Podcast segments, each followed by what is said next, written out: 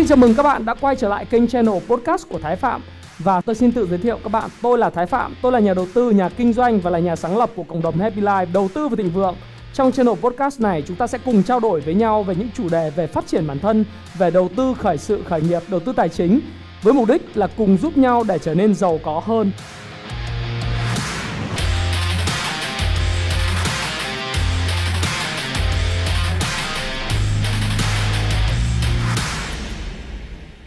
Hi, xin chào các bạn, chào mừng các bạn đã quay trở lại với channel của Thái Phạm. Vâng, à, chúng ta lại cùng trao đổi với nhau về một chủ đề ngày hôm nay. Ngày hôm nay đó là chúng ta sẽ trao đổi về cái tính lợi và hại của cái gói kích thích kinh tế một nghìn chín trăm tỷ đối với nước Mỹ và đối với lại Việt Nam như thế nào. Thú thật với các bạn rằng là đây là cái video mà được khá là nhiều những bạn độc giả cũng như khán giả của cái kênh Thái Phạm và Happy Life gửi đến cho tôi và nói rằng là anh ơi, anh phải phân tích rất là kỹ cho em cái phần mà lợi uh, pro and cons, tức là phần hại của cái gói kích thích một nghìn chín trăm tỷ. Bởi vì bây giờ em đang rất lo lắng về chuyện là lạm phát. Anh nói rất nhiều về cái siêu chu kỳ hàng hóa kinh tế. Và với cái gói kích thích kinh tế một nghìn chín trăm tỷ đô này thì nó sẽ ảnh hưởng gì đến cuộc đời em? Em cần phải làm gì? Bây giờ em rất trẻ, em mới ra trường, rồi là em có người thì bảo là em có vợ, có con rồi, nhưng mà mới hơn ba mươi tuổi thôi. Bây giờ anh làm thế nào để anh giúp em là phân tích cái này, nó ảnh hưởng cuộc đời em như thế nào? Thì trước tiên là trả lời cái câu hỏi là nó lợi và hại như thế nào đến cuộc đời em, thì anh cho anh có một cái tổng thể nhìn vào cái lợi và hại của cái gói kích thích kinh tế này đối với Mỹ và với các nước đồng minh, rồi với các nước còn lại của thế giới trước đã nhé. Tuy nhiên thì bao giờ cũng vậy, luôn luôn có một cái tuyên bố trách nhiệm của tôi. Đây là video này phục vụ mục đích giáo dục, hướng dẫn cho các bạn tham khảo và đọc sách của Happy Life về đầu tư. Tôi không có ý định khuyến nghị mua bán cổ phiếu hay tài sản tài chính nào, và người xem thì vui lòng chịu trách nhiệm về vấn đề mua và bán. Cho nên các bạn hãy suy nghĩ thật kỹ trước khi ra quyết định cho mình và tự chịu trách nhiệm bạn nhé. Rồi, chúng ta hãy cùng nhìn sơ qua. Thì cái video ngày Chủ nhật của tôi, các bạn điểm qua lại cái video vào trên YouTube ấy, ngày Chủ nhật thì tôi cũng có nói rằng là đấy thì thị trường chứng khoán Mỹ chắc chắn là nó sẽ vượt vượt đỉnh đấy. Cái, thì, cái video vào ngày Chủ nhật vừa rồi là cách đây ngày được ba mươi hai nghìn view, thị trường lưỡng lự đấy, thì tôi cũng nói trong cái video rằng là Dow Jones thì chắc chắn là vượt đỉnh. Nó đã vượt đỉnh rồi và nó tiếp tục nó sẽ vượt đỉnh tiếp theo. Đấy thì các bạn là do cái gói kích thích kinh tế một nghìn chín trăm tỷ này. Cái thứ hai nữa thì S and P năm trăm thì cũng đã vượt đỉnh rồi. Lại cái tuần trước là nó lưỡng lự ở cái, cái đỉnh cũ, thì bây giờ cũng chính thức là vượt đỉnh mọi thời đại. Khi nào chỉnh thì chưa biết, nhưng mà tụm lại nó đang vượt đỉnh. Và khả năng đối với lại Nasdaq thì như tôi đã nói rằng là Nasdaq hiện nay thì nó, tức là trong hai tuần trước nó có những cái cú gọi là bấp bênh, hay những cái cú rất là gập ghềnh khi mà chúng ta đầu tư vào các cổ phiếu công nghệ cao, đặc biệt là nhóm FAANG Stock. Nhóm FAANG Stock gồm Facebook, Apple, Amazon, Netflix và Google. Thì đến ngày hôm qua và có thể là ngày hôm nay thì sẽ có một cái phiên bùng nổ theo đà. Tôi nghĩ là như vậy, sẽ có một phiên bùng nổ theo đà. Hy vọng là thế. Nhìn đồ thị như thế này thì cũng rất nhìn thấy là muốn bùng nổ theo đà lắm rồi đối với lại những cổ phiếu công nghệ. Và đặc biệt hiện nay thì có cái thông tin đó là có kích thích kinh tế một nghìn chín trăm tỷ này đã triển khai. Cho nên là các bạn nhìn thấy tổng quan thị trường Mỹ thì có thể nói rằng là Dow Jones, S and P năm trăm rồi Nasdaq, thậm chí là các cái chỉ số như Russell hai nghìn, hai nghìn công ty con tư nhân hàng đầu nước Mỹ thì nó cũng uh, có những cái giai đoạn mà perform rất tốt. Cộng với lại hiện nay chúng ta cũng thấy một điều đó là các thị trường của châu Âu, bao gồm thị trường của Đức, thị trường của Pháp, thị trường của Anh. À, đặc biệt là chỉ số mà F T S E một trăm á, tức là một trăm cái công ty hàng đầu của nước Anh thì phát triển nó cũng vượt đỉnh. Thế thì cái vượt đỉnh nó đến từ cái kỳ vọng về cái gói kích thích kinh tế này, và đến từ cái câu chuyện hiện nay Mỹ và các nước phương Tây đang triển khai cái gói uh, tiêm vaccine rất là mạnh mẽ. Cái gói tiêm chủng này kết hợp với lại chính sách về tiền tệ cộng với chính sách về tài khóa tăng cường chi tiêu của các chính phủ đã giúp cho cái nền kinh tế À, về mặt kỳ vọng của người dân và doanh nghiệp nó sẽ vượt đỉnh à, mọi cái thời đại. Thế thì khi mà chúng ta nhìn vào những cái à, thông tin kiểu như là lãi suất trái phiếu sẽ lập à, đỉnh mười năm mới, thì chúng ta cũng sẽ thấy rằng là nó không có gì là bất ngờ cả. Bởi vì như tôi đã nói với các bạn thì uh, ngay từ cái điểm tin sáng nay trên cộng đồng Happy Life, uh, cộng đồng đầu tư tài chính và thịnh vượng, nếu như bạn xem video này mà bạn chưa vào cái cộng đồng đầu tư tài chính và thịnh vượng thì tôi khuyến khích bạn nên vào cái cộng đồng này hàng ngày. Và hàng ngày thì tôi luôn luôn có điểm tin ngày vào lúc tám giờ sáng.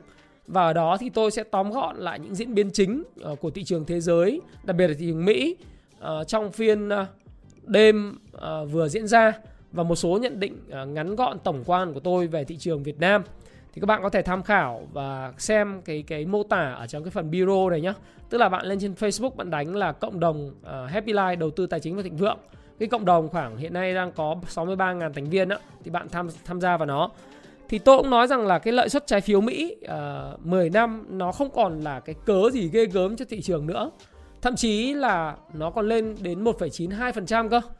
Và trong buổi sáng nay thì tôi có trích dẫn lời chuyên gia tư vấn đầu tư của ngân hàng Goldman Sachs. Thì ông cũng nói rằng là thực tế ra thì mọi người phải hiểu là tại thời điểm này, tất cả những thông tin về lãi suất trái phiếu mười năm của Mỹ nó đã được chiết khấu vào giá, và những kỳ vọng về lạm phát cũng như là cái giá trái phiếu chính phủ Mỹ giảm nó không có gì bất ngờ nữa. Quan trọng đó là thị trường đủ sức để chịu đựng với lại cái lãi suất trái phiếu lên hai phần trăm. Tức là cái trái phiếu chính phủ Mỹ nó sẽ còn giảm giá, và nó sẽ đến đạt đến một cái điểm equilibrium, tức là nó một cái điểm cân bằng nhất định. Thì thời điểm đó thì, thì chúng ta cũng sẽ thấy rằng là khi đấy thì cái các cái cổ phiếu công nghệ nó cũng đạt ở một cái đỉnh, cũng có thể là không đỉnh nhưng mà nó sẽ leo gần đỉnh cũ chẳng hạn như vậy, thì bạn sẽ chẳng sẵn sàng chứng kiến là như vậy. Cho nên cái lãi suất trái phiếu không còn vấn đề nữa. Tuy nhiên quay trở lại cái nguyên nhân chính của lần này, khi mà cái lãi suất cái cái gói kích thích kinh tế một nghìn chấm tỷ được triển khai đó, thì chúng ta cũng phải nhìn nhận một điều. Tổng hợp lại cái quá trình kích thích kinh tế Mỹ do cái đại dịch Covid mười chín nó gây ra như thế nào. Phải nói rằng là hiện nay Mỹ đang kích thích kinh tế, đã và đang kích thích kinh tế một cách gọi là kỷ lục. Kỷ lục chưa từng có trong lịch sử, chưa từng có thấy một cái điều gì kích thích kinh tế mạnh mẽ như vậy. Chúng ta cùng điểm lại. Thứ nhất là vào tháng ba năm hai nghìn không trăm hai mươi, các bạn thấy Mỹ tung ra gói kích thích kinh tế ngay lập tức hai nghìn hai trăm tỷ để mà kích thích nền kinh tế, vực dậy nền kinh tế Mỹ khi mà nó gặp khó khăn do cái đại dịch nó mới xảy ra. Thì lúc này là Tổng thống Donald Trump. Rồi đến đợt hai là có kích thích kinh tế chín trăm tỷ đô la do ông Donald Trump cũng thực hiện và phát thẳng tiền cho người dân vào tháng mười hai năm hai nghìn không trăm hai mươi. Và đợt ba này do Tổng thống Joe Biden. Tôi vẫn nói với các bạn trong rất nhiều video gần đây, trước đó lúc mà dự báo từ tháng mười, tháng mười một bầu cử Tổng thống Mỹ chính thức, thì tôi luôn luôn nói rằng là tân quan tân chính sách, luôn luôn có những chính sách mới của ông Joe Biden. Thì với cái sức mạnh của làn sóng xanh, gói kích thích kinh tế một nghìn chín trăm tỷ đô la này nó đã được thông qua, và nó thông qua vào ngày mười một tháng ba vừa rồi, tức là cách đây khoảng độ năm hôm. Và điều đó đã giúp cái thị trường Mỹ nó tăng kỷ lục như vậy. Và tổng thể trong, hai mươi, trong một năm chứ không phải hai năm, từ tháng ba năm hai nghìn không trăm hai mươi cho đến giờ, Mỹ đã tung ra năm nghìn tỷ đô kích thích kinh tế các bạn ạ. năm nghìn tỷ đô la kích thích kinh tế. Và đây bằng hai mươi bảy phần trăm giê đê pê của nước Mỹ trong một năm. hai mươi bảy phần trăm tổng sản phẩm quốc nội, Gross Domestic Products của Mỹ trong một năm. Và nó thật là khủng khiếp. Như tôi nói các bạn, đó là chỉ trong vòng có hai năm. Tính là hai năm là theo cái số đó là hai nghìn không trăm hai mươi và hai nghìn không trăm hai mươi mốt, thì Mỹ đã in ra một lượng tiền bằng hai mươi lăm phần trăm tổng số tiền mà Mỹ đã in trong suốt một cái giai đoạn lịch sử lập quốc của nó. Tức là chỉ năm hai nghìn không trăm hai mươi và hai nghìn không trăm hai mươi mốt thôi. Đây là một con số khủng khiếp.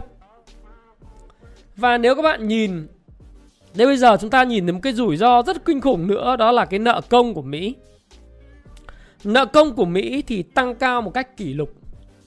Tại thời điểm này, tôi đang nói chuyện với bạn, nợ công của Mỹ đã đạt ba mươi nghìn tỷ đô la. Và tỷ lệ, tỷ lệ nợ công của Mỹ trên giê đê pê đang thời của ông Obama đó. À, chúng ta điểm qua một chút. Ông Obama làm tổng thống là tám năm, hai nhiệm kỳ. thời của trước thời của ông ta, ông ông, ông Bush á, à, thì cái nợ công của Mỹ có mười nghìn tỷ đô thôi. Tức là nợ công của Mỹ so với giê đê pê là thấp, nó chỉ bằng bảy mươi phần trăm. Đến thời của Obama, để chữa cái cuộc khủng hoảng kinh tế năm hai nghìn lẻ tám, à, trên Winit các bạn nhớ không? Cái khẩu hiệu năm hai nghìn lẻ tám khi ông Obama tranh cử đó là Change we need, à, chúng ta cần phải thay đổi. Thay đổi bằng cách nào? In tiền. Và ông ta đã in gấp đôi cái số tiền, và nợ công của Mỹ tăng từ mười nghìn tỷ lên mười chín nghìn tỷ đô la. Đấy, tám năm ông ta in và nó bắt nợ công gánh thêm chín nghìn tỷ đô la. Và chưa là gì, so với ông Donald Trump, trước khi làm tổng thống Mỹ, ông Donald Trump vô cùng chỉ trích các gói kích thích kinh tế và làm cho nước Mỹ yếu hơn này nọ. À, ông khẩu hiệu của ông là Make American Great Again. Nhưng bản chất khi mà vào làm chủ Nhà Trắng, ông Donald Trump cũng chả làm được gì. Và việc của ông tiếp tục là gì? In tiền. Và nợ công của nước Mỹ tăng từ mười chín nghìn tỷ đô la lên hai mươi tám nghìn tỷ đô la. Tức là trong bốn năm, ông Donald Trump đã in thêm chín nghìn tỷ đô la, bằng tám năm trước đó của ông Obama. À, thực tế ra thì chúng ta cũng thấy đó là lý do tại sao mà giá nhà đất của Mỹ bây giờ nó tăng cao khủng khiếp. Và đó cũng là lý do tại sao các cái cổ phiếu như Nasdaq, ở trên sàn Nasdaq, các cổ phiếu trong rổ chỉ số S and P năm trăm hay Dow Jones đang vượt đỉnh. Rồi còn ông Biden làm tổng thống thì như tôi nói các bạn, chả ai muốn làm tổng thống của một cái chu kỳ thập kỷ đi xuống cả. Và được quy tội là cái người phá vỡ nền kinh tế, không tạo ra công ăn việc làm, làm cho mọi người nghèo đói đi. Ai muốn làm tổng thống như vậy? Nhất là khi ông Joe Biden thì không có nhiều vốn liếng chính trị về mặt thời gian. Ông ta năm nay bảy mươi tám tuổi, ông làm tổng thống đến năm tám mươi hai tuổi thì cũng về vườn mà cũng có thể đợi. Tôi xin lỗi các bạn nói là đợi khi mà mà ông pass away, ông ông ông ông coi như là tức là tổng thống lần cuối. Thì không ai muốn, không ai muốn là mình là cái tổng thống mà sẽ tạo ra những cái sự gọi là chaotic, tức là những cái cái chaotic event hay là những chaotic years, hay là những cái những cái năm mà nó gây hoảng loạn xã hội cả. Do đó lại tiếp tục in tiền. Và dự kiến tôi đang nói với bạn thì bây giờ đó là ba mươi nghìn tỷ đô la nợ công rồi. Và tôi nghĩ là hết thời của ông Joe Biden thì cũng sẽ lên khoảng ba mươi lăm nghìn tỷ đô la nợ công. bốn năm tới chắc in phải bảy nghìn tỷ. Bởi vì gói kích thích kinh tế một nghìn chín trăm tỷ này được thông qua đó, thì cái tham vọng chính trị của cái đội ngũ của ông Joe Biden tiếp theo nó sẽ là cái gói chi tiêu tài khóa, chi tiêu công về hạ tầng lên tới hai nghìn hai trăm tỷ đô cơ. Thế thì lấy tiền đâu? Vay, phát hành trái phiếu chính phủ chứ làm gì. Thì các bạn sẽ nhìn thấy là ở một mức nào đó thì cái lợi suất trái phiếu chính phủ Mỹ nó sẽ còn tăng nữa, lên hai phần trăm, và sẽ phải nghỉ ngơi rồi sẽ, nó sẽ tăng nữa. Và lúc đó thì lạm phát thực sự là một cái vấn đề. Còn thời điểm này thì bà Uh, Janet Yellen thì vẫn nói rằng là chúng ta có thể làm, kiểm soát được lạm phát và chưa phải vấn đề lớn, và họ vẫn tiếp tục theo dõi. Thì ngay lúc tôi đang nói chuyện với bạn đây thì Fed cũng đang tiến hành họp hai ngày. Ngày hôm nay là ngày thứ hai. Khi mà các bạn xem video này thì Fed đang họp ngày thứ hai để quyết định về chính sách tiền tệ cho tháng ba tới cho đến tháng năm. Nhưng mà tôi thì tôi nghĩ rằng sẽ chả có gì thay đổi cho đến tháng sáu họp. Tháng sáu họp thì tùy tình hình, nhưng mà kể cả tháng sáu họp thì cũng tôi nghĩ là cũng chả có gì thay đổi trong năm nay. Nhưng mà đây là một cái sự thật rất khủng khiếp. Đó là nợ công của nước Mỹ vào cuối năm nay nó sẽ đạt cái tỷ lệ nợ lên trên giê đê pê lên tới một phẩy năm lần. Mà nói thật với các bạn, nợ thì chắc chắn là không phải là free. Cuộc sống này không có gì free cả, không có gì miễn phí. Nợ thì vậy thì ai sẽ là người trả nợ? Ai sẽ là người trả nợ cho việc này? Là tương lai của người dân Mỹ hay là những người dân khác trên thế giới sẽ phải trả cái khoản nợ này của Mỹ? Một trong hai chủ thể này của Mỹ sẽ phải trả nợ mà thôi, đúng không ạ? Tôi sẽ cùng phân tích với bạn những điểm lợi và hại của các kinh tế này và rút ra những bài học mà chúng ta cần phải làm. Thế thì bây giờ các bạn nhìn vào cái bảng này này, cái bảng trên cái biểu đồ này. Tôi mượn cái, cái slide công vụ chứng khoán tôi để tôi chia sẻ các bạn. Thế các bạn thấy rằng là hiện nay cái nợ công của Mỹ nó từ tháng chín, à xin lỗi, cái, cái bảng cân đối kế toán của Mỹ, tức là số tiền mà Fed cung ứng nền kinh tế đó. Cái, cái, cái bảng uh, tài sản thực ra chủ yếu là giấy. Fed làm gì biết không? Fed mua trái phiếu chính phủ Mỹ Đúng không ạ? Chứng trái phiếu là gì? Trái phiếu là những cái, nếu các bạn xem lại cái video này này, nếu các bạn chưa hiểu uh, cái cái cơ chế hoạt động của Fed thì các bạn xem chứng khoán a bê xê phần bảy. Đó. Nó có cái video mà tôi làm cách đây một năm mà sao rất ít người coi, chỉ có tám mươi bảy nghìn view, tức là khoảng gần một trăm nghìn view. Tại sao Cục Dự trữ Liên bang lại là nhà cái số một thế giới đấy? Các bạn nên xem cái video này. Cái thứ hai nữa là chúng ta xem cái chứng khoán a bê xê, à, kinh tế a bê xê nhé. Đấy. Các bạn xem uh, kinh tế a bê xê phần một. Kinh tế học cơ bản, kinh tế a bê xê đấy. Đây là cái phần cái phần mà tôi có nói với bạn là cái cách nền kinh tế vận hành như thế nào. Đấy. Cái cách nền kinh tế vận hành như thế nào thì các bạn phải nên coi cái video này. Video này thì là gần sáu trăm nghìn lượt theo dõi. Và các bạn nên coi và coi hết cái video này thì các bạn sẽ hiểu là cái cơ chế Fed nó tạo tiền cho chính phủ như thế nào. Và nó bơm tiền vào nền kinh tế làm sao. Fed là người in tiền mà. Còn chính phủ Mỹ là người đặt hàng in tiền thôi. Nghĩa là Fed mua trái phiếu chính phủ Mỹ. Và các bạn thấy tài sản của họ là những cái tờ giấy gọi là gọi là trái phiếu của chính phủ. Cái tờ giấy của họ tăng từ ba nghìn bảy trăm sáu mươi chín tỷ tháng chín năm hai nghìn không trăm mười chín. Ở đây. ba nghìn bảy trăm sáu mươi chín tỷ. Tăng lên đến thời điểm này là bảy nghìn năm trăm năm mươi bảy tỷ. Chỉ trong vòng có hai năm, chưa đến hai năm, một năm rưỡi. À, một phẩy năm năm thì uh, tổng số tiền mà họ in và bơm và pump vào nền, nền kinh tế đó, tôi nói các bạn, tổng số tiền bơm vào nó lên tới, nó gấp đôi luôn này, nó là ba nghìn bảy trăm ba nghìn tám trăm tỷ nữa, nó bơm vào nền kinh tế mỗi một tháng. Fed duy trì hiện nay đang bơm vào nền kinh tế một trăm hai mươi tỷ dòng, và họ chỉ thu những collaterals, tức là những giấy tờ có giá. Của đây là những tờ trái phiếu được ký bởi thống đốc, à, bởi bộ trưởng bộ tài chính, bởi người này người kia.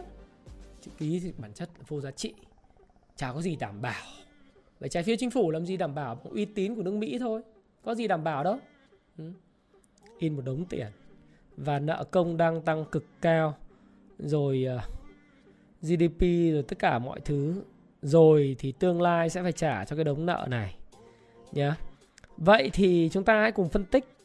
Nó in khủng khiếp như vậy, tại sao nó in được? Bản chất tôi nói bạn cuối cùng là gì? Mỹ vì sao in được tiền nhỉ?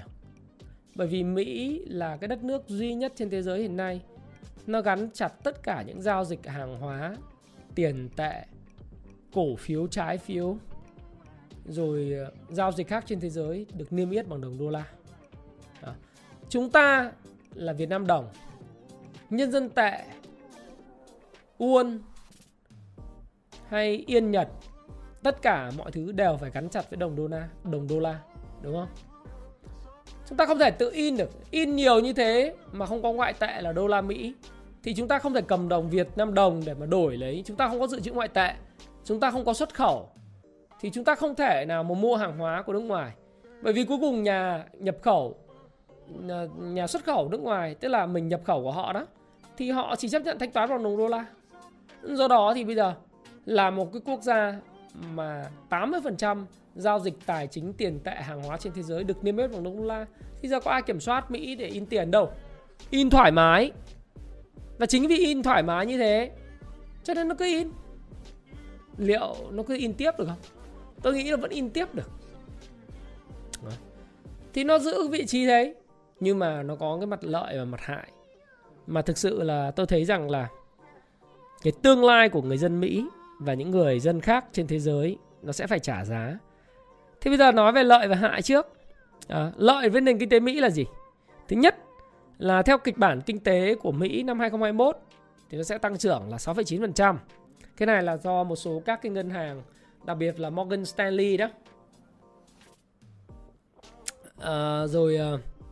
Bank of America, Goldman Sachs họ dự báo là sẽ tăng trưởng cao nhất khoảng sáu phẩy chín phần trăm trong năm nay và sẽ tiếp tục tăng khoảng gần ba phần trăm trong năm hai nghìn không trăm hai mươi hai nhờ có kích thích kinh tế này. Rồi việc làm trong năm nay và năm sau, nửa đầu năm sau sẽ được cải thiện. Hiện nay Fed đang còn thiếu khoảng mười triệu việc làm mới. cần phải được tạo ra trong năm hai năm tới. Và khi mà vaccine được triển khai và bữa tiêm rộng rãi, nền kinh tế phục hồi trở lại thì họ kỳ vọng là sẽ tạo ra mười triệu việc làm mới, đạt tới mức là toàn dụng về việc làm trong vòng một phẩy năm năm tới. Sau đó thì họ mới siết siết chặt nền kinh tế. Cái lợi thứ ba đó là họ xuất khẩu lạm phát ra toàn thế giới. À, cái này mới là dã man. Chút xíu nữa chúng ta sẽ bàn đối với các nước phát triển và các nước đang phát triển, nước kém phát triển. Và đặc biệt, chính phủ của ông Joe Biden thì ông muốn kích thích cái này ra. Phần lợi của ông là ông tạo ra được một cái niềm tin của người dân cho cái, cái chính phủ mới. Về cơ bản nó gọi là, tôi gọi là cái gì nhỉ? Một cái chính phủ uh, vì dân, uh, vì mọi người. Nhưng mà tôi, nó, tôi nói thật, đây là cái bữa ăn miễn phí mà bất cứ một cái chính trị gia nào cũng thích ăn miễn phí cả. Nếu các bạn thích đọc về các chủ đề này thì các bạn nên đọc các cuốn sách về quân vương của Machiavelli, hay là bạn đọc uh, các cái bộ sách di sản của tiến sĩ Alan Phan, tức là góc nhìn của tiến sĩ Alan Phan về kinh tế, chính trị, xã hội đấy. Và, và các bạn nên đọc, bởi vì là nó nói rất là rõ. Túm lại là ông Biden này thì hồi xưa là thầy tôi, tiến sĩ Alan Phan, cũng là người đã góp vốn để vận động hành lang cho ông Joe Biden thắng cử nghị sĩ nhiều lần. Cho nên vào là cũng là một trong những người bạn thân của ông, ông Biden. Cái này nó nói đúng đấy, chứ không phải nói sai đâu ha. Thì ông nói rằng là, nói chung là tất cả, thầy tôi nói tất cả mọi thứ thì người dân thì đều thích những cái thứ như là Uh, những bữa ăn miễn phí, và các chính trị gia lại thích bữa ăn miễn phí. Cho nên về mặt cơ bản, khi bơm cái gói kích thích một nghìn chín trăm tỷ này ra, nó tạo ra những bữa ăn miễn phí và nâng cao uy tín và vị thế của những chính trị gia vốn ngồi trên xương máu của người khác.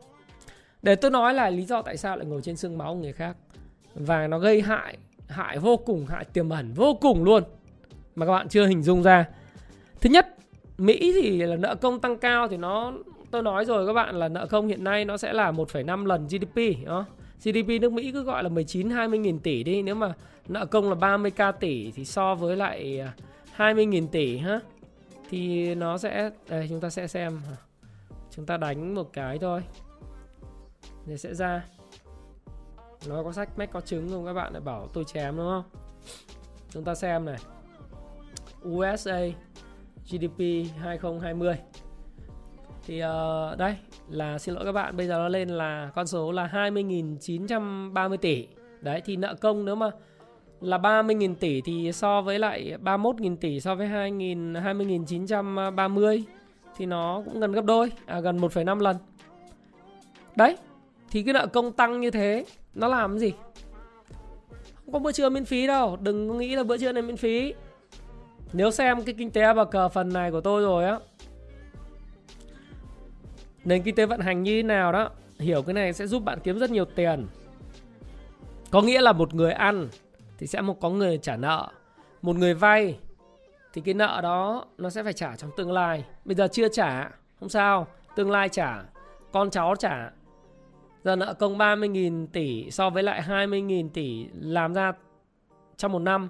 giê đê pê như tôi nói các bạn, nó là doanh thu của một quốc gia. Cứ hình dung là giê đê pê là một cái doanh thu của một quốc gia thôi, còn nợ là nợ đó. Giống như chúng ta giê đê pê với lại nợ công thì hiểu nôm na trong gia đình chúng ta chẳng hạn, chúng ta làm ra hai mươi triệu một tháng nhưng mà chúng ta nợ ba mươi triệu. Chúng ta làm hai trăm triệu một năm mà chúng ta nợ ba trăm triệu ấy. Bây giờ thì sống được vì lãi suất thấp, chủ nợ chưa đòi. Đến lúc mà lãi suất nó tăng lên, chủ nợ đòi ấy, thì kiểu gì nợ nhiều hơn làm ra thì cũng chết à. Và cái nguy hiểm thứ hai của cái gói kích thích kinh tế này, đó là cái khoảng cách giàu nghèo ở nước Mỹ nó ngày càng lớn và ngày càng cao. Cái bất ổn xã hội ngày càng tăng. Và đương nhiên tôi nói các bạn rằng là người nghèo chả được trang, trang bị cái gì về mặt tài chính, kiến thức tài chính cả. Chắc chắn sẽ bị người giàu chiếm lại toàn bộ tất cả những số tiền mà chính phủ Mỹ đã trao tặng cho họ. Thí dụ như gói kích thích một nghìn chín trăm tỷ này, mỗi người dân nghèo được nhận một nghìn bốn trăm đô, người phụ thuộc nhận được một nghìn bốn trăm đô. Một gia đình có hai vợ chồng, hai người con thì sẽ được nhận là uh, một nghìn bốn trăm nhân tư thì nó rơi vào khoảng năm nghìn sáu trăm đô. năm nghìn sáu trăm đô này người nghèo làm gì? Mua thức ăn ít thôi, trả tiền nhà ít thôi, điện nước ít thôi. Nhưng họ sẽ dùng cái tiền này này, thứ nhất mua cổ phần, cổ phiếu. Đấy, thì mua bitcoin rồi các cái đồng coin đó ha. À, rồi uh, rồi làm gì mua đồ trên mạng Amazon, uh, mua sắm uh, nào là các thiết bị giải trí Nintendo hay là Xbox hay là PlayStation để chơi, rồi nạp cạc chơi này là nạp cạc chơi kia. Thì chỉ trong một thời gian rất ngắn, tôi dự báo là hai năm, không đến hai năm, với cái thói quen chi xài của người Mỹ, người ta sẽ chi tiêu hết số tiền này và được những người giàu như các ông chủ của Amazon, ông chủ của Apple ha. Apple thì nó cũng mỗi năm nó ra một cái cái thiết bị điện thoại thông minh. Năm nay là iPhone mười hai Pro và mười hai Pro Max. Thì mỗi lần ra như vậy ở Mỹ là mỗi lần upgrade hết năm trăm đô. Upgrade là gì? Bạn vào cầm cái điện thoại cũ, bạn redeem, à, bạn đóng advance trước năm trăm đô và trả pre, uh, trả prepaid năm trăm đô, và sau đó thì bạn làm gì? Bạn uh, đại khái là trả prepaid năm trăm đô, xong rồi mỗi tháng installment đóng một trăm đô. Thì nói chung là trong hai năm thì bạn cũng xài hết cái số tiền này. Rồi sao nữa? Bạn đầu tư coin hả? Được một thời gian nó cho bạn ăn nhỏ nhỏ, lúc mà bạn cầm tiền thì bạn quật lớn thì nó giật sập một cái, nó thu lại hết tiền của bạn. Chứng khoán cũng thế. Rồi nhà cửa mọi thứ, lạm phát sẽ lấy hết tiền của bạn. Cuối cùng là người nghèo vẫn hoàn nghèo và người giàu thì ngày càng giàu. Đó là cái mà tôi thấy là rồi tám mươi đến bảy mươi phần trăm cái số tiền mà một nghìn chín trăm tỷ này à, nó cũng được thu vào tay túi của người giàu hết. Cái hại thứ ba đó là cái vai trò của đồng đô la ngày càng bị đặt dấu hỏi, bởi vì ông bây giờ ông bảo ông, ông là cái người mà lúc nào cũng có thể in tiền được, ông cứ in thoải mái. Đó. Ông in thoải mái. Thế nhưng bây giờ tôi là nhân dân tệ, tôi là đồng rúp, tôi là đồng euro, à, tôi là đồng won, là cái quốc gia đứng thứ mười trên thế giới về nền kinh tế, và tôi muốn in thoải mái được không? Cũng không được. Bạn phải cân đối với cái tỷ lệ dự trữ ngoại tệ, không thì chết. Nó rất là khó chịu, đặc biệt những nền kinh tế mà đang số hai, chẳng hạn như Trung Quốc, nó rất là khó chịu. Bởi vì bây giờ nó muốn in rất là nhiều tiền, nhưng mà nó bị thằng, thằng, thằng Mỹ nó ép này thì không biết là thế nào. Nhưng mà về cơ bản là họ sẽ, tôi không biết là trong tương lai chính trị sẽ tạo ra những cái trò gì, nhưng mà tôi nghĩ rằng là Trung Quốc và Nga sẽ không để yên cho Mỹ tiếp tục in tiền như vậy. Bởi vì sao? Trung Quốc hiện nay đang cầm là một nghìn tỷ trái phiếu chính phủ Mỹ. Các bạn hình dung, Mỹ là con nợ của Trung Quốc. Đó, thì mọi người bảo là ừ, thì bây giờ bán cho Trung Quốc, Trung Quốc cầm một nghìn tỷ trái phiếu chính phủ Mỹ. Nhưng mà vấn đề là giờ tổng tiền của Mỹ nó ngày càng tăng ấy. Trước đây tôi nói thí dụ như tổng tiền của Mỹ nó có khoảng độ năm mươi nghìn tỷ đô. Thế bây giờ mỗi năm nó in mười nghìn tỷ ấy. Thì ông cầm một nghìn tỷ của năm mươi nghìn tỷ thì nó còn có giá trị. Bây giờ ông in, tổng tiền nó in thành sáu mươi nghìn tỷ trên toàn thế giới lưu thông, ví dụ vậy, hàng trăm nghìn tỷ. Thế ông cầm một nghìn tỷ, nó ngày càng ít đi và nó không có giá trị, sức mua nó bị giảm. Thế thì bây giờ Trung Quốc họ sẽ đặt dấu hỏi về cái dự trữ ngoại hối, họ phải tích trữ là đồng đô hay là chính đồng tiền của họ và quốc tế hóa đồng tiền nhân dân tệ, hay tạo ra liên minh gì đó về mặt tiền tệ để chống lại cái sự bành trướng của đồng đô la và cái sự vô tổ chức trong in. Thì đợt vừa rồi khi mà cái Thượng viện Mỹ thông qua cái kích thích kinh tế một nghìn chín trăm tỷ vào ngày mười một tháng ba, thì ngay lập tức là thị trưởng Trùng Khánh, cựu thị trưởng Trùng Khánh, rồi các quan chức ngân hàng của Trung Quốc lên tiếng chỉ trích rất mạnh về cái câu chuyện là Mỹ in tiền vô tội vạ. Và họ nói rằng là Mỹ đang xuất khẩu lạm phát sang thế giới và tạo ra cái tiền lệ khủng khiếp, tạo ra sự bất ổn về cái, cái nền kinh tế toàn cầu trong tương lai sẽ gánh chịu. Và chính bản thân họ, như tôi nói các bạn, họ cũng chả vừa. Họ làm một thứ mà các bạn đang nhìn thấy. Bạn xem lại cái video về siêu chu kỳ hàng hóa của tôi. Đấy, cái video cách đây có một thời gian rất ngắn nên tôi hy vọng cái video này nó phải nó phải lên tới uh, mấy trăm nghìn, cả triệu view, giờ lên có bốn trăm tám mươi tư nghìn view hơi ít. Nên coi lại video này, càng coi lại nhiều, càng nhiều càng tốt. Video này được rất được sự tán thưởng của những cái người xem của tôi. sáu nghìn hai trăm lượt like đó. Thì tôi mới nói các bạn rằng là cái siêu chu kỳ này này là Trung Quốc nó tạo ra. Bây giờ nó đi gom hết tất cả lương thực, ngũ cốc và giá các mặt hàng commodity trên toàn thế giới. Và đối phó với cái câu chuyện là ông tiếp tục in in nhiều đồng đô la ra, thì tôi sẽ gom hết tất cả và tôi sẽ làm loạn hết cả thị trường về hàng hóa lên. Mấy ngày hôm nay á, À, thôi tí nữa nói về cái hại thôi, bây giờ mà nói hại luôn, không phải chỉ với Trung Quốc, với, với, với, với Mỹ. Mà bây giờ thực sự giá lương thực thực phẩm tăng cao kinh khủng, dầu cọ nhập khẩu tăng khủng khiếp, các cái thức ăn dành cho chăn nuôi bây giờ tăng gấp mấy lần, heo bò các kiểu. Các cái doanh nghiệp chết dở, sữa siếc các thứ nguyên vật liệu tăng toàn bốn mươi phần trăm. Sữa bột gầy từ đầu năm giờ tăng mười phần trăm, nhưng riêng bột bột gọi là whole meal nó tăng từ đầu năm giờ ba mươi bảy phần trăm. Và nói thật với các bạn rằng chúng ta đang sống một thời kỳ chưa bao giờ thấy những chuyện như vậy. Và cái điều hại tiếp theo nói về Mỹ đó là bong bóng tài sản ngay chính ở nước Mỹ thì nó cũng càng ngày càng phình to. Đấy, chứng khoán thì chúng ta nói rồi, nó ngày càng lập đỉnh, mà đỉnh nó là bong bóng tài sản thôi, cũng gì hết á. Rồi giá nhà đất, đặc biệt các giá nhà đất ở California, Florida à, hay là chúng ta, tức là bang Cali từ lờ a rồi rồi rồi San Fran rồi các kiểu ấy, San Diego, hay là một số các cái cái bang mà nổi tiếng. À, có những trường đại học mà có dân châu Á tới ở Boston ấy, tăng khủng khiếp, đừng nói New York. Tiền quá rẻ cho nên là giá nó cứ tăng phình hết cả lên. Và bây giờ mọi người ai thấy giàu lên bằng ảo, người ta gọi là fake assets, tức là những cái tài sản ảo. Đấy, nhưng mà không không lâu đâu, cái bong bóng này chắc chắn nó sẽ phải xì hơi. Khi nào tôi không biết, chắc chắn là sẽ xì hơi, lúc đấy rất đau đớn. Đấy là cái lợi và cái hại của nước Mỹ. Thế còn hại và lợi với những nước nghèo hơn như Trung Quốc và Việt Nam thì thế nào? Nói thật với các bạn, ở Việt Nam thì chúng ta được hưởng là à, cái có cái, cái kinh tế này sao? Nó đưa tiền cho dân thì dân sẽ tăng sức mua. Dân tăng sức mua thì đấy, mua đồ chơi, rồi mua uh, giày dép, quần áo, uh, furniture, các cái thiết bị uh, trang trí gia đình, hay là những cái đồ nội thất trong gia đình. Thì những quốc gia như ở Việt Nam này, sản xuất giày da, dệt may da giày này kia, các kiểu thiết bị điện tử này nọ, xuất khẩu sang Mỹ, rồi các cái đồ nội thất ấy, nó sẽ được hưởng lợi và nó sẽ kích thích cho chúng ta tăng trưởng giê đê pê, và cũng như là thúc đẩy cái ép đê i đầu tư từ Trung Quốc hay các nước mấy nay đang gặp những cái vấn đề như là Myanmar này nọ và Việt Nam. Nhưng nó sẽ nó là những nó tôi nghĩ rằng là là dành cho những doanh nghiệp hiện nay đã có tại Việt Nam, đã có mặt tại Việt Nam, chứ không dành những doanh nghiệp sẽ đến. Bởi vì cái gói kích thích này nó chỉ kết kéo dài được cùng lắm một phẩy năm năm, chưa đến người ta sẽ, bọn giàu nó sẽ gẫu hết tiền của bọn nghèo.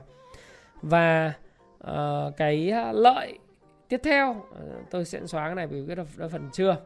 Đấy, lợi là xuất khẩu được hưởng lợi thì giê đê pê tăng. Nhưng mà phần hại á, hại nó nhiều hơn. À, nếu chúng ta tận dụng tốt thì chúng ta thấy là sẽ tăng trưởng được năm nay.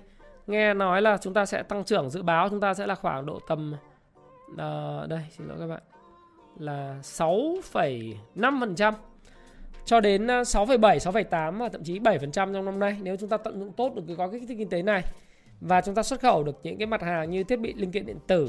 Còn những cái mặt hàng như là dệt may, garments và footwear là dệt may da giày ấy, nó ngày càng có tỷ trọng đi xuống. Và thêm một cái nữa là cái nền kinh tế khi mà giá dầu nó hồi phục ấy, thì thì chúng ta cũng có sản lượng dầu khí các thứ này nó cũng ngon, nhưng mà thực ra bây giờ chúng ta cũng cạn kiệt dầu rồi, nó không còn nhiều. Thế thì xuất khẩu được hưởng lợi, kinh tế tăng trưởng. Rồi dân thì giàu lên một chút, dân giàu lên nhờ, nhờ làm ăn xuất khẩu. Đấy. Nhưng mà đấy là cái lợi. Thế còn cái hại thì hại lớn vô cùng. Tức là về Việt Nam cũng vậy, sẽ là bất bình đẳng xã hội ngày càng tăng lên, về khoảng cách giàu nghèo ấy, ngày càng tăng cao. Thì tôi tôi vẫn nghĩ rằng là người giàu thì rồi cũng sẽ lấy được hết tiền người nghèo. Và thực sự với các bạn là bong bóng tài sản ngày càng phình to. Ngày hôm nay thì vê en-Index nó chưa vượt một nghìn hai trăm, mà một nghìn hai trăm nó chả là cái gì cả. Như tôi nói các bạn ấy, một nghìn hai trăm chỉ cần Vietcombank, Vin, Vinamilk, vê hát em, vê i xê các thứ tăng cái là vượt một nghìn hai trăm. Nhưng mà cái, cái, cái mà chúng ta đang nhìn thấy đó là cái tiết kiệm. Thì đừng bao giờ gửi tiết kiệm này. Tôi đã nói với bạn rất nhiều lần, với tiết kiệm xong với lạm phát bốn phần trăm năm, với, với cái lãi suất kể cả năm, sáu phần trăm, bảy phần trăm, tám phần trăm, không có ý nghĩa gì với cái việc bơm tiền này. Với việc bơm tiền này thì Mỹ nó nhà cửa tăng giá thì Việt Nam cũng vậy. Bất động sản tăng giá khủng khiếp. Nếu mà đến thời điểm này mà các bạn tìm thấy ở Hồ Chí Minh một cái căn hộ nào mở mới mà giá dưới bốn mươi triệu không có. Cái phân khúc bốn mươi triệu không có. Ở Bình Dương bây giờ mở mới cũng là ba mươi tám triệu, bốn mươi triệu. Đồng Nai cũng là ba mươi bảy triệu. Cái, vừa rồi mới có cái cái, cái uh, mấy cái chung cư ở Đồng Nai mới mở bán của tập đoàn Hưng Thịnh, như bây giờ cũng thấy trào dạng ba mươi sáu đến ba mươi tám triệu mét. Đồng Nai như thế. Giờ Hà Nội thì làm gì có cửa, phải không? Thế thì chúng ta thấy rằng, nhưng mà cái chuyện này nó sẽ không forever, đó, nó không mãi mãi như vậy đâu. Tôi nghĩ như vậy. Rồi nó cũng sẽ phải có correction, đó, điều chỉnh. Thậm chí là bong bóng nó cũng phải vỡ. Nhưng mà rõ ràng là cái khoảng cách giàu nghèo nó ngày càng tăng cao. Bởi vì người giàu người ta có ăn có học, người ta có tiền vốn, người ta có quan hệ, người ta là siêu cò mà, đúng không? Đấy, người ta người ta hiểu được cái tài chính. Những bất bình đẳng ngày càng tăng cao, bởi vì cái cái phần mà giê đê pê tăng lên thì cái người nghèo được hưởng không có nhiều. Người nghèo làm gì làm ăn kinh doanh được, làm gì là đầu tư được, đâu dám đầu tư, sợ. Nhưng em tiền gửi vào ngân hàng, không có tiền mua đất đai. Được bao nhiêu tiền thì cuối cùng là kích thích cho xê giê vê hết, bao nhiêu tiền vào quán cà phê ăn nhậu hết. Các bạn xem tôi là những người hiếm hoi.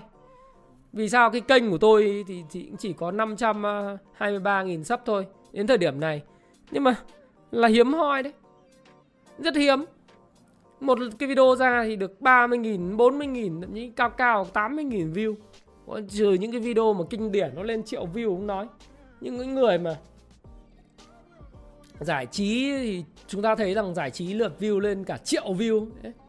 Làm này thì vì cũng một phần là đam mê, hai phần nữa tôi cũng thấy rằng là phải có những cái nói thẳng nói thật như thế này để mà mọi người hiểu về kiến thức về tài chính. Tất nhiên tôi không mong đợi tất cả người Việt Nam đều hiểu và quan tâm đến tài chính. À, tất nhiên là nó khó. Và vì khó chứ không ai tìm hiểu hết. Mà không tìm hiểu thì cái bất bình đẳng nó ngày càng tăng cao. Người giàu ngày càng giàu và người nghèo ngày càng nghèo. Đó là do cái lỗi, không phải do số phận, mà do cái nội thân của mỗi người. Thì gói kích thích kinh tế này như tôi nói, nó thúc đẩy được cái giê đê pê của chúng ta. Nhưng bù lại chúng ta cũng phải làm một việc. Đó là chúng ta phải theo được, theo chân cái gói kích thích kinh tế của Mỹ ở một chừng mực nào đó. Và do đó thì cái bong bóng tài sản, muốn hay không muốn, nó vẫn cứ tăng lên. Và cái bình bất bình đẳng nó vẫn tăng lên. Cái an sinh xã hội nó bị ảnh hưởng. Chắc chắn là điều đó xảy ra. Và khoảng cách giàu nghèo ngày càng tăng. Đấy là điều đương nhiên. Dù các bạn có phản đối tôi cỡ nào, hay là những nhà kinh tế học có xem video này, hay những người mà giảng viên ở đâu đấy có xem video này, thì cũng không thể không đồng ý với tôi về việc này. Bởi vì chắc chắn người giàu sẽ đủ trang bị tất cả những kiến thức và đủ những manh lưới để mà lấy lại số tiền mà người nghèo đã có. Đấy là Mỹ. Còn Việt Nam thì người nghèo cũng không được hưởng nhiều, mà thậm chí là thời gian tới thì cũng không có nhiều cái, cái thành quả trong cái, cái một nghìn tỷ kích thích này và giê đê pê tăng trưởng này. Một cái phần hại nữa, đó là ngày hôm nay Trung Quốc bắt đầu áp dụng đấy. Nghĩa là Trung Quốc uh, của họ, họ bắt đầu sợ. Họ không dám kích thích kinh tế và họ thu hẹp kích thích kinh tế, bởi vì họ sợ cái khủng hoảng kinh tế xảy ra. Mỹ nó xuất khẩu lạm phát qua Trung Quốc, qua các nước khác. Bây giờ mà Trung Quốc tiếp tục bơm mạnh tiền thì cái bong bóng tài sản và giá nhà đất, giá của các căn hộ tại Thượng Hải, tại Quảng Châu, tại Thâm Quyến, tại những cái thành phố như Thành Đô, nó tiếp tục có tăng mạnh. Và như vậy thì cái khoảng cách giàu nghèo nó càng càng kinh khủng. Và dẫn đến là họ không thể bơm tiền nữa. Họ bơm lên thì nó sẽ tạo thành bong bóng cực lớn. Và khi mà nó nổ, nó nổ tanh, tanh bành banh xác. Và nền kinh tế của họ sẽ phải chịu đến năm năm để mà hồi phục lại. Bởi vì thực ra họ không có cái quyền giống như Mỹ là tiếp tục in đồng đô la ra. Họ hơi khó chịu. Rồi chúng ta cũng vậy thôi. Chúng ta không thể bơm tiền mãi được. Các bạn thấy dạo gần đây các bạn thấy rằng là uh, bắt đầu có những cái tín hiệu là cái, cái lãi suất qua đêm ngân hàng tăng lên một chút. Rồi cái lãi suất uh, tiền gửi của chúng ta, huy động tiết kiệm nó cũng nó cũng bắt đầu tăng tăng ở một số các kỳ hạn từ không phẩy hai đến không phẩy năm phần trăm, thậm chí có những nơi là là không phẩy chín phần trăm ở một số kỳ hạn. Tất nhiên so với lạm phát nó chả là bao nhiêu cả, nhưng mà chúng ta cũng bắt đầu dè chừng và chúng ta học theo Trung Quốc để mà bơm tiền nó tạo ra siêu lạm phát thì chết dở. Đó là cái dở của các nước yếu hơn nước Mỹ. Đấy là cái hại. Và khi mà cái lãi suất nó tăng cao trở lại thì cái dở là gì? Doanh nghiệp không cứu được. Bởi vì tất nhiên nhu cầu với tiền đồng tăng lên khi mà cái Covid nó qua đi. Vay, nhưng mà chi phí vay mà tăng cao thì doanh nghiệp cũng chết dở. Vậy thì vấn đề là đầu ra của doanh nghiệp là bán được hàng, hay là cái chi phí đầu vào là chi phí tài chính. Đấy. Thì bao giờ chúng ta cũng thấy là có chi phí hoạt động kinh doanh và chi phí hoạt động tài chính, đó là chi phí từ các phần lãi vay. Nếu chi phí lãi vay tăng cao thì rõ ràng là cái giá cả, cái lợi nhuận của doanh nghiệp nó cũng không được cải thiện. Cái đấy là cái dilemma, tức là cái một trong những cái phần nó mang tính là là không biết là giải quyết như thế nào của các nước mà kém hơn. Thì đấy, đấy là cái vấn đề mà gây khó khăn, gây hại. Vậy thì các bạn hỏi là khi phân tích lợi hại của Mỹ và Việt Nam như vậy thì bây giờ rốt cuộc là Việt Nam, tôi nói thật, tôi là người dân bình thường mà làm gì, làm sao? Bây giờ làm sao đây? Thực sự với bạn là chắc chắn là quá trình nghèo, nghèo hóa, bần cùng hóa, khoảng cách giàu nghèo ngày càng tăng lên trên thế giới và cả nói chung và Việt Nam nói riêng, chắc chắn nó xảy ra. Và đây là cuộc chơi của giới tinh hoa, giới người giàu. Việc của bạn cần phải làm gì? Ngắn gọn bốn cái thôi. Một, học tập kiến thức mới. Bây giờ chỉ có cách học tập kiến thức mới thôi. Những người trẻ tuổi này giờ đang xem video của anh Thái Phạm, à, anh Thái Phạm năm nay bốn mươi rồi. Các em xem anh Thái Phạm mà có thể là đang mười bảy, mười tám tuổi, mười chín tuổi, hai mươi tuổi. Rồi những người bạn trẻ hơn tôi ở ba mươi, ba mươi hai tuổi, nhỏ hơn tôi vài tuổi, học trò tôi đang xem video của tôi, thì anh chỉ có một cái lời khuyên, Thái Phạm có lời khuyên với các bạn, đó là học tập và trau dồi kiến thức mới. Không có cửa gì hết để mà sống với kiến thức cũ. Kiến thức mới ở đâu? Về tài chính, về kinh doanh nhá. Và những kiến thức ở đâu? Ở trên YouTube có, trên trên Google có, sách vở bây giờ nhiều lắm. Phải học tập và trau dồi kiến thức mới thôi.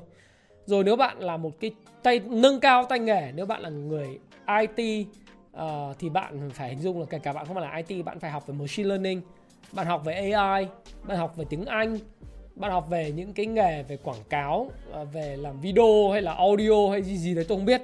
Nhưng tóm lại bạn phải học để nâng cao cái trình độ và năng lực của bản thân mình lên. Nếu không, bạn sẽ bị bỏ lại rất xa trong cái quá trình mà ngày càng giàu hóa của cái xã hội này. Giàu số tiền, số tài khoản tinh tinh trên mạng, trong, trong tài khoản. Và bạn phải học đầu tư, học kinh doanh. Đấy là cái giải pháp thứ ba. Thứ tư, tất cả những việc làm mà tôi nói là: một là học tập kiến thức mới, hai nâng cao tay nghề, ba là học đầu tư, học kinh doanh. Để các bạn làm gì? Chắc chắn là các bạn phải đối mặt với một thứ, đó là khủng hoảng kinh tế. Khủng hoảng kinh tế chắc chắn sẽ xảy ra nhá. Bạn phải sẵn sàng đối phó với khủng hoảng kinh tế, sẵn sàng đối phó với những thứ mà giật sập của giới tinh hoa toàn cầu này. Khi họ ăn no nê các cái bữa trưa miễn phí từ các chính phủ, khi núi nợ công nó lên một cái núi nợ công cao ngất, và bất cứ một cái ứng biến nào xảy ra thì cái đám dân đen là chịu chết. Và khủng hoảng kinh tế chắc chắn đến. Tôi không biết là hai không hai ba, hai không hai tư, hai không hai lăm hay là hai không hai sáu, tôi không biết. Nhưng mà từ giờ đến đó, nếu mà bạn không có kiến thức và không có một cái sự nghiệp kinh doanh, hoặc là bạn không có một cái công việc chắc chắn, mà cái công việc ở một công ty phát triển, tồn trường tồn thiết yếu, hoặc là bạn đầu tư mà bạn không nhanh nhạy, đến lúc bạn xảy ra khủng hoảng là bạn chết. Đấy, rút ra với bạn là như vậy đấy. Bởi vì những cái dòng chảy của kinh doanh, kinh tế nó là như thế. Nó là những cái thứ mà không thể cưỡng được. Giờ chỉ tự bảo vệ mình thôi. Phải cứu mình trước khi người khác cứu. Cái khủng hoảng kinh tế là tôi bôi đỏ ra luôn cho các bạn xem, mà chắc chắn là chúng ta phải đối mặt với nó. Đối mặt với nó đấy. Nó sẽ xảy ra. Khi nào tôi không biết, một, hai năm, ba năm không biết. Nhưng mà khi mà lãi, lãi suất nó tăng lên, cái balance sheet của Fed nó thắt chặt lại, lạm phát tăng vọt, giá dầu lên một trăm đô. Bên cạnh đấy có không? Có đấy. Mới ngày nào giá dầu bốn mươi, bây giờ là bảy mươi rồi. Chưa thấm vào nền kinh tế đâu. bảy mươi chưa thấm đâu. Lên một trăm, một trăm mốt. Grab bây giờ đi làm, làm Grab mãi không? Kiếm được quốc xe ba mươi nghìn, trả cho Grab ba mươi phần trăm, chín nghìn. Xăng xe giờ vẫn còn dễ chịu. Xăng xe nó tăng lên từ mười chín nghìn đồng một lít, giờ tăng lên ba mươi nghìn một lít, thử xem. Trời ơi. Khách thì lại cắt giảm chi tiêu xem. Nhiều vấn đề là buộc phải thay đổi. Học cái nghề nào mà nó có triển vọng tương lai, nâng cao kiến thức của mình và sẵn sàng đối phó khủng hoảng. Và bây giờ mọi thứ nó đang còn có bữa ăn miễn phí, kinh tế nó còn dồi dào, đem tiền đi đầu tư, đừng khư khư gửi tiết kiệm nhá. Lúc mà tôi nói nói lại một cái nữa, lúc mà trời mưa thì phải mang xô mang chậu ra hướng nước, Đừng để lúc mà trời nắng chang chang răng mang xô răng chậu ra thì chỉ có nắng toát đầu, tia u vê, tia cực tím rồi thôi. Thì đây là một cái lời khuyên của tôi, lời khuyên của anh Thái Phạm đối với những người trẻ tuổi hơn mình. Và nếu những uh, bác nào, những cô chú nào, những anh chị nào mà lớn tuổi hơn Thái Phạm thì cho phép Thái Phạm có một cái uh, một cái được phép chia sẻ nó nó mạnh mạnh mẽ như vậy, là bởi vì cái này là tương lai của mọi người. Đó. Và mong là mọi người thấy được một cái thông điệp nào đó. Chúng ta cũng thấy rằng hai không một tám không xảy ra khủng hoảng kinh tế, may đấy. Thì bây giờ nó kéo ra được ba năm, nhưng chắc chắn nó sẽ xảy ra. Và lúc đấy thì cái fake asset, tức là những cái tài sản ảo hay là những cái mà chúng ta tưởng chúng ta giàu có, nó không còn giàu có như vậy nữa. Và bạn phải chuẩn bị cho điều đó. Thái Phạm xin cảm ơn bạn đã lắng nghe à, cái chia sẻ này. Hy vọng bạn rút ích từ một điều gì đó. Hãy comment cho Thái Phạm thấy rằng là bạn thực sự quan tâm. Bởi vì nếu bạn xem đến đây, bạn là người khao khát với thành công. Và đừng quên nhấn nút like để cho cái, cái nút like hiện lên màu xanh ra trời dùng Thái Phạm. Đăng ký kênh để nhận bất cứ video khi nào mà Thái Phạm ra. Và chia sẻ video này với người thân, gia đình bạn để tránh cái bẫy thu nhập trung bình. Đừng nói bẫy thu nhập trung bình, bẫy thu nhập thấp luôn ý. Và khủng hoảng kinh tế bạn nhé. Xin chúc bạn và xin hẹn gặp lại các bạn trong video tiếp theo. Cảm ơn các bạn rất nhiều.